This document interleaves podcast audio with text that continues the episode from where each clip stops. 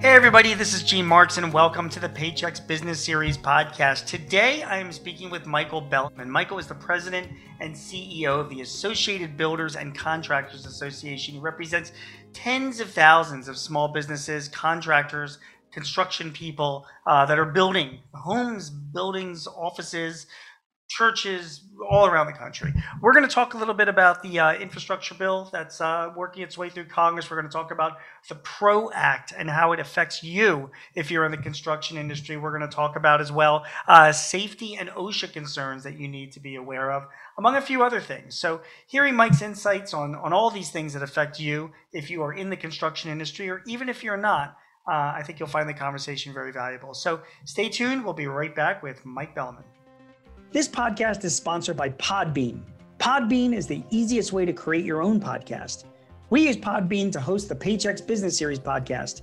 Download the free Podbean podcast app to start, record, and publish your very own podcast in minutes.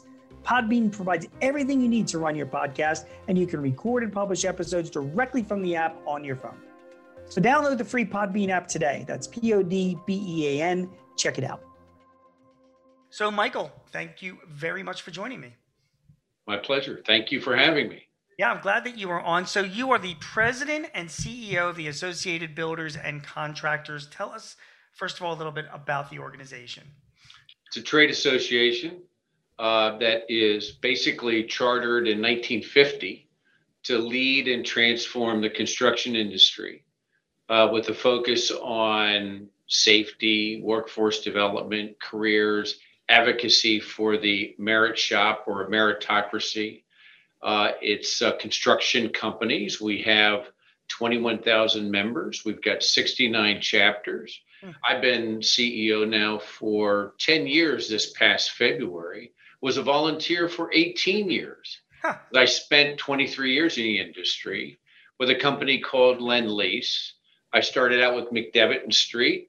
It was acquired by Bovis and acquired by Lendlease.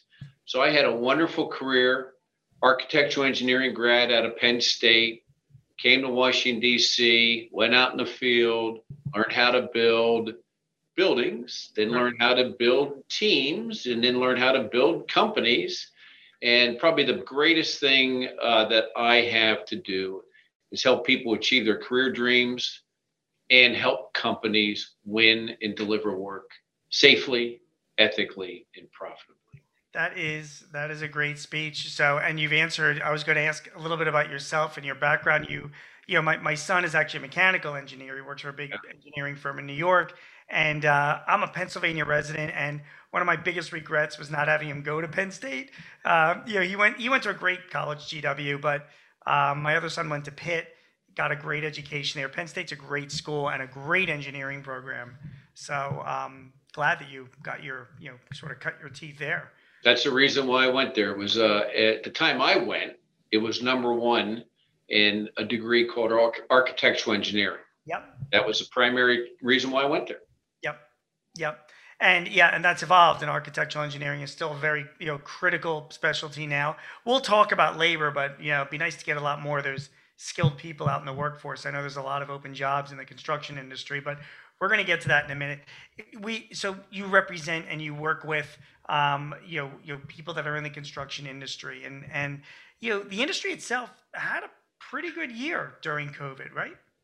Record year in spend, as a matter of fact. Uh, we've been on a pretty good trajectory ever since the Great Recession uh, bottomed out in 2009, 2010. Mm-hmm. Uh, we are on track to hit about 1.4 plus trillion which will be a record for this year. Hmm. Uh, and uh, we had about 1.38 or 3.9 trillion last year. We were very fortunate. Luckily, we're an industry that is very familiar with safety protocols, safety rules, safety regulations. And once we understood the proper guidelines around CDC and the proper protocols, we were able to design pre-test plans, job safety plans, uh, reopening plans, and we were able to do that in such a way that the governors of the states were very confident that we knew what we were doing. So by June 13th of last year, mm-hmm. every state was open for construction. So it was great. Some states never shut down. A lot of our members, though, uh, basically what they did was they kind of took a pause, a voluntary pause, before they understood, you know, the actual protocols and safety protocols. Right. So, because uh, we're very, very safety conscious, uh, our members are, I call maniacs about safety. We're committed to world class safety. But once we got that underneath us, we were able to continue to go. So, good shape. Let's talk a little bit about safety. You, um, you know, obviously the, the industry is very safety conscious, but um, there is, you know, a lot of budget dollars being proposed and a lot of, uh, you know, a lot of attention being paid on workplace safety overall, not just COVID related, but just overall. Um, I know there's a refocus with, you know, OSHA uh, to with, some even more guidelines coming out. And again, um, I know that President Biden's budget is is uh, proposing some significant increases for OSHA. So I'm kind of curious, you know, how you see that playing out in the construction industry. Are your members bracing for a lot more regulations, and what are they preparing for when it comes to safety? Well, our members, uh, like I said, are committed to world class safety. And, and we take a look at, in order to get to world class safety results, you have to have leadership's commitment to world class safety. Right. Then you have to have a culture that embraces a belief that all incidents are preventable. Then you can put in world class safety systems and processes. And we produce on an annual basis a safety performance report that's based upon over a billion work hours mm-hmm. that has captured data from our members participating in our STEP world class safety management system process.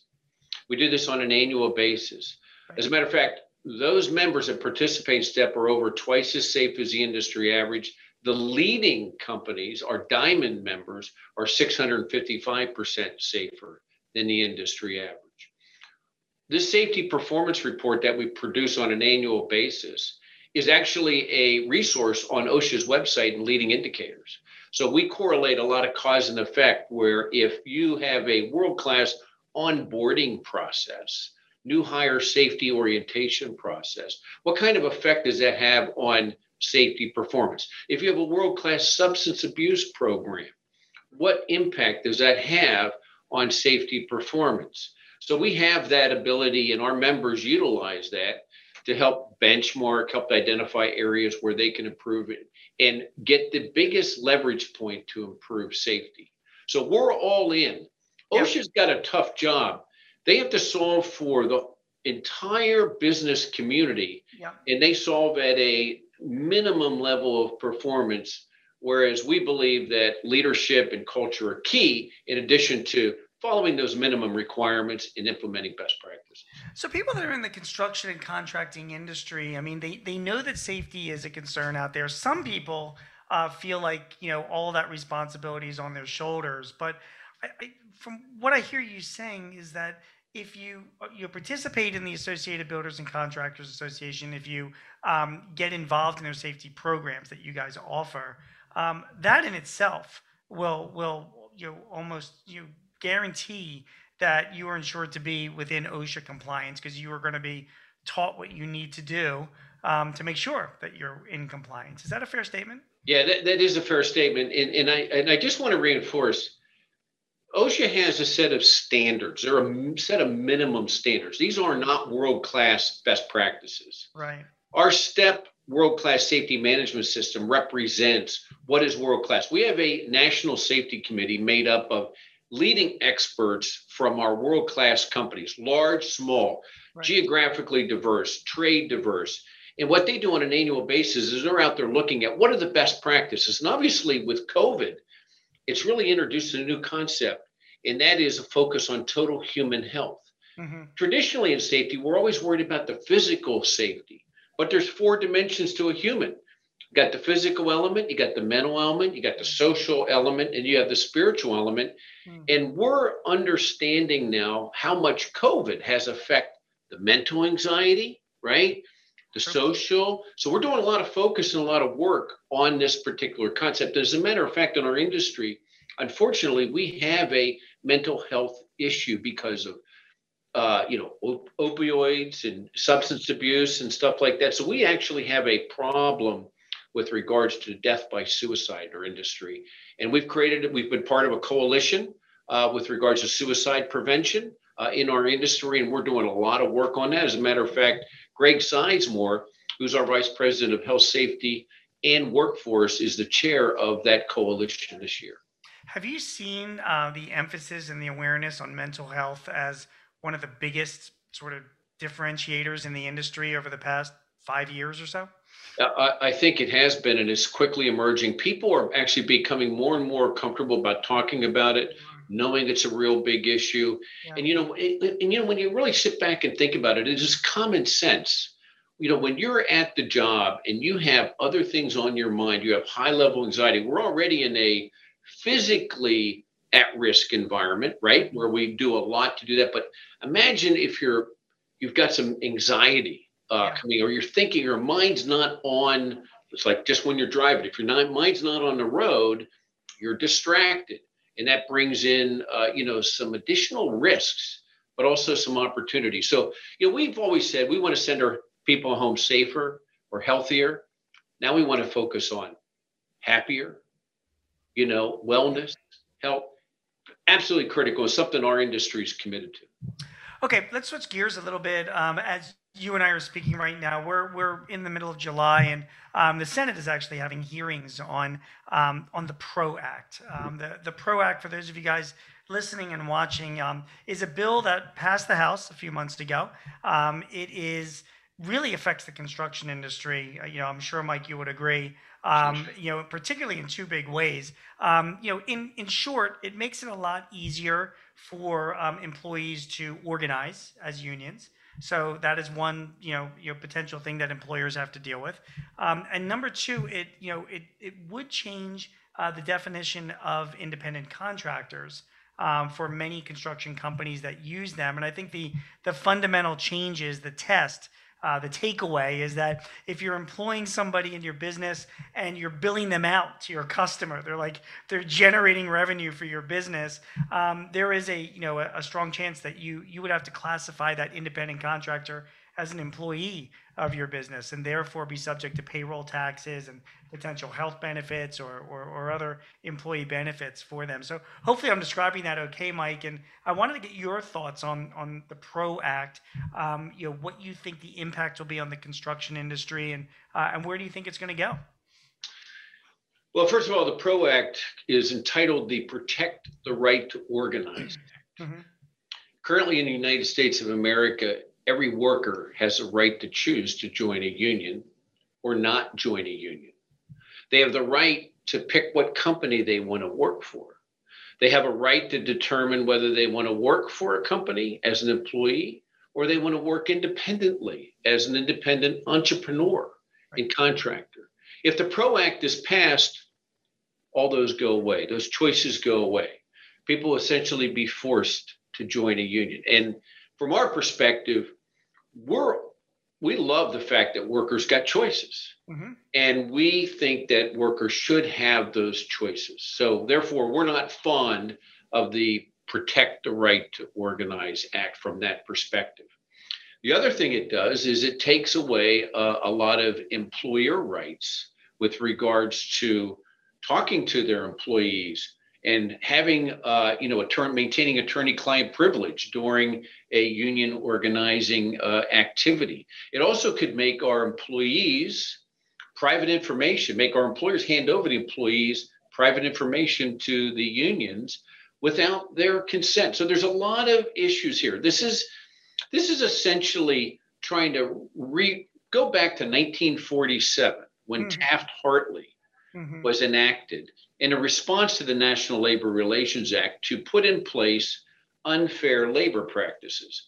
This would go back to that and just basically erase all of those. So I, I we think it's a step back. We think it's a uh, we, we are for worker choice. We're for employer and employee rights. Um, this will fundamentally overturn 27 states that chose to enact right to work laws in those 27 states, mm-hmm. it's a problem for us. How about on the independent contracting side? Do you see that also a problem for construction people? You know, independent contracting is a really good worker choice item. Mm-hmm. The problem is, is there's worker, there's some fraud that goes along with this because if a worker isn't paying their taxes, so you know, in, in independent contracting, I contract with you to do this. You pay me X dollars. Yep. I'm supposed to pay all my FICA FUTA SUTA. I'm supposed to pay all my taxes based on that. If I don't, that's obviously fraud. Uh, and there's a little bit of fraud that goes on in this world. So we need to enforce these rules and these laws to make sure that independent contracting is done legally. So legal independent contracting is a great choice. Illegal independent contracting, no bueno, no good. So we need to hunker down on that, get that taken care of, and make sure we're doing it properly. You have listed, like, I, I, know in the past your organization has talked about other issues that impact your members. Um, you know, and, and, there are a few of them that I, I just wanted to just get your your thoughts on, or at least just an update on the issue. Um, it, for years, you guys have discussed and, and have had conversations with the government about the, you know, PLAs, government mandated project labor agreements. Can you can you explain to me what that means and what what concerns you know the construction industry has around those types of agreements? So we're for fair and open competition. We believe everybody should be welcome to the table. Mm-hmm. Once again, going back to workers' choice, mm-hmm. 87% of workers choose not to be part of a union. So therefore, they work with companies that do not use union labor. Okay. A project labor agreement is a essentially a collective bargaining agreement for a project we we're fine with those. If if a company wants to choose to have a project labor agreement that's specific to that project, it makes sense. It makes them more competitive. Uh, God bless them. That's great. What mm-hmm. we're against is the government mandating all contractors sign up to those project labor agreements, which essentially means, depending on the flavor, and, and these things are called different names. They're very creative with names, and, and but essentially what it means is that I can't use my own labor mm. as a employer unless I join, sign on to this. I they have to join a union. They have to. I have to pay, uh, you know, retirement benefits into that union pension fund as well as pay my normal retirement benefits because unless that employee joins a union and stays employed with them for a vesting period, right. they it's just complex. So what happens is the companies that choose not to be a, use union labor will refuse to sign on to the project labor agreement. That limits competition because essentially 87% mm hmm of the workforce is non-union. So you're essentially saying 87 out of 100 companies or 8.7 out of 10 right. aren't going to compete. So it drives, so it, it eliminates competition, drives up costs. Do these project labor agreements really only are they only really connected to government related jobs? No. Or are they all jobs? No, they can be related to any job. So, uh, you know, as a, as a company, if I think that that's going to give me an edge mm-hmm. on a private project or whatever, I'm, I, I might go with a project labor agreement and compete against other people that don't have project labor agreements. Mm-hmm. We're fine with anybody that wants to bring a project labor agreement to the table or any other value proposition go for it. Let's just not impose, let's not have those imposed on people that choose not to bring that value proposition to the table. We're we're against the mandating right. of project labor agreements. That's where we have the problem. Right. Project labor agreements, fine, no problem. Got it. Um, infrastructure, obviously, a lot of conversation going on, uh, you know, in Washington about this. I mean, I, I'm thinking if I'm in the construction industry, I'm I'm a big supporter of, of an infra- infrastructure bill. Uh, am I wrong? How do you feel about the infrastructure bill? How do you feel about the cost of the bill? And, and what do you think the industry is thinking as far as how the money will be spent under the bill? Well, there's always three things with an infrastructure bill. One, who picks the projects? Yeah. How are they paid for? And then what are the rules and regulations around competition? Okay, so We've mentioned the PRO Act. We've mentioned government mandated project labor agreements. So obviously, we're for fair and open competition. If it's taxpayer money, everybody should be welcome to the table to mm-hmm. compete. Right. Uh, those are qualified. Obviously, if if you're not qualified for certain projects, if you've never never built big bridges before, you know you may not be qualified to do that. But if you're qualified, you should be able to come to the table. So that's one thing. So in in in we believe that that's going to be a big debate in in this particular infrastructure bill. How are you going to pay for it? Okay, so is it you know tax increases? Is it user fees? Is it public-private partnerships? Uh, you know, there's a lot of great rules on the books that allow public-private partnerships, allow enhanced use leasing, uh, clever uh, ideas that allow a project to essentially, essentially be self-funding. It, there's some archaic rules right now in the government that make it cost prohibitive uh, or just inefficient. So let's clean up some of that stuff and with regards to the scope, is it pet projects, uh, you know, based upon elected officials, or are they real value-added projects to the taxpayer and to this country? So those are always the three issues. So if we can agree on those, we'll get an infrastructure bill. Mm-hmm. You know, it's funny with the infrastructure bill itself, only because it is. There's a lot of debate going on between um, how it's going to be spent for you know sort of green you know related projects, environmentally related projects versus just core building of you know and, and rebuilding and repairing of roads and transportation systems and airports, uh, utilities, you know, rural broadband.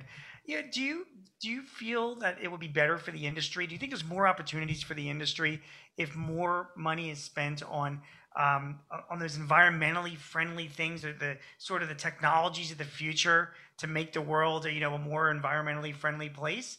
Or do you feel that there's more opportunities for your members if the money is spent on the core things that this country, you know, needs to focus on, like roads and transportation systems and utilities?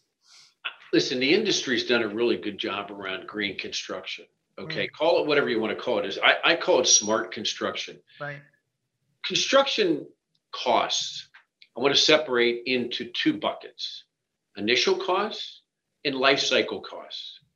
When you start calculating in life cycle costs, and our member companies do this kind of analysis all the time, yeah. you're assessing energy costs, operating costs, net operating incomes, revenues, and all that kind of stuff. So you know, we've been building green buildings, quote unquote, for, I don't know, for 20, 25 years. I mean, hundreds of thousands of projects, mm-hmm. waterless urinals, more efficient uh, HVAC systems, uh, better, you know, uh, glass, uh, you know, lighting uh, and, and filming and everything to, you know, take away the heat load of uh, suns orienting for you know proper trade winds or whatever it might be. So you know we've been doing that for a long time. So i i don't buy the fact that we're doing you know eh, you know we're saying oh we're we're, we're just focusing on green construction because I think our industry does a lot of that already. We've been recycling forever. You talk to a concrete company, formwork contractor, and everything like that they they make money based upon reuse of their forms. They're not throwing stuff away and everything. So I, I you know this the I it's a lot of rhetoric in my opinion, but we do system analysis, you know, taking a look at life of systems. You do cost benefit in terms of, you know, the amount of initial cost for a system versus the energy savings.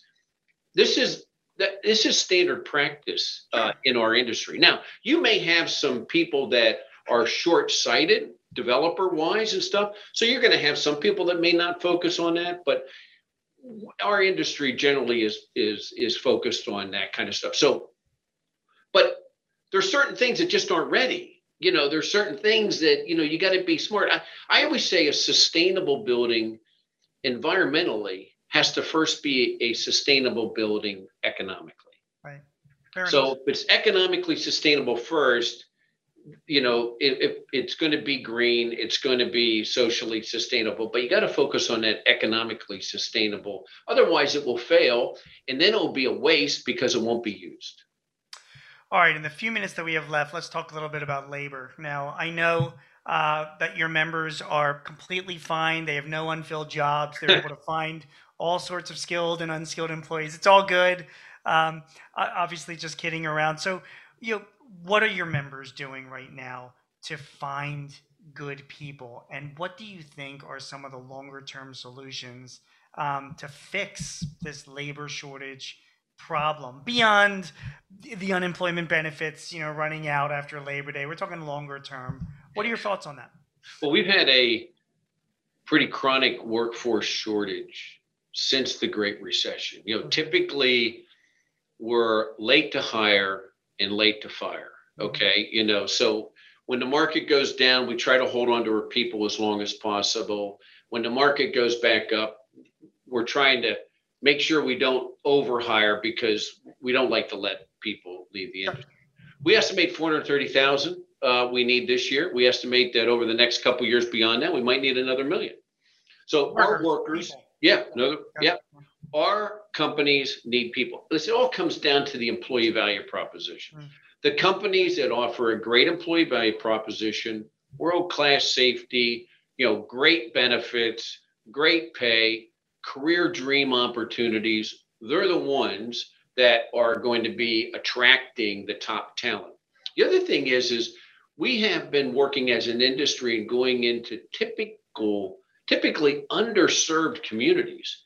We've done a lot of work, for instance, with convicted felons who have decided, I want to turn my life around. We got a lot of joint ventures and partnerships with prison systems where they can learn apprenticeship trades. We got exiting programs and reentry programs for those who choose. And when they go through these, call them boot camps for you know lack of better words, our members will hire them. Military people coming out of the military, great crosswalk over a lot of you know common uh, leadership capabilities as well as hard skills. Very very attractive. Uh, the K through 12, the college, typical, but what about those people that are dropouts? What about the people that traditionally don't graduate from uh, high school? We do a lot of partnerships with high schools. We actually have some chapters of ours and some members that actually take care of part of the curriculum hmm. in their environment to help these kids graduate from school because a lot of people just learn math and science through their hands and you talk about construction you know, if you think, if you imagine, look up in your dining room mm. and you got a mitered corner at a 45, I'll tell you what, I challenge you to go cut that and set that up. The mathematics around that is not easy. So, but people just learn differently. So we have all of these different programs. We've got about 800 different programs across the country trying to help people learn about the industry, get excited about the industry. One thing I would like to say, though, that I think is a game changer that COVID actually gave us. We've been really focused on innovation and technology and breakthrough thinking, you know, over the last decade. There's been a lot of great things that have been happening. Mm-hmm. But this pandemic has caused us to do even more. I've got a great example. We have a contractor that does a lot of site assessments.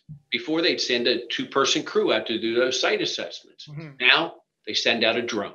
Right. And they send out the drones all over the place. Because not because they wanted to, but because they didn't have the people and they took a look at their leverage points. This was the easiest way to get it. So now you've got technology and we're creating jobs around drone pilots, robotics, um, additive manufacturing, 3D printing. All these things are entering into our industry.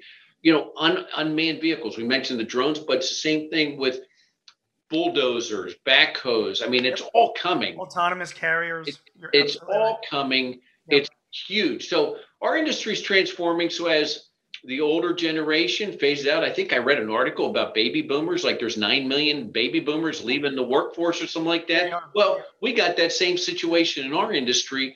So let's welcome in the younger generation, the people that embrace this technology, and we're going to transform. So that's where our industry's at. I will say 99% of construction companies employ less than 100 people. So we're very fragmented. Okay. We're small business. Mm-hmm. So it's a little bit of a challenge to push that easy button when it comes to construction technology and innovation. But we're trying to do our part in really being attractive to the public in that future worker, in those students that are, you know, deep into it. I mean, my kids, they were raised on phones and computers. Yep. Yep.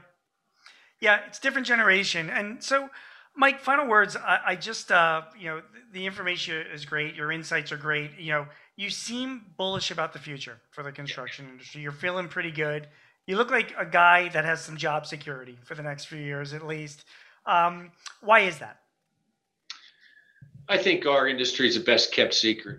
Uh, quite honestly, I mean the the industry's been great for me. I've I've I've been blessed. I've always wanted to be in this industry. Uh, I've been wanting to be in this industry since eighth grade when I took shop class. Uh, you know, and learned how to weld and learn how to bend steel and lathe wood and stuff. And that's one thing that I think we've done uh, really a failure to our kids is taking out shop class. That needs to come back. Yeah. Drafting class so people can get exposed to working with their hands again and learning what it's like to create something.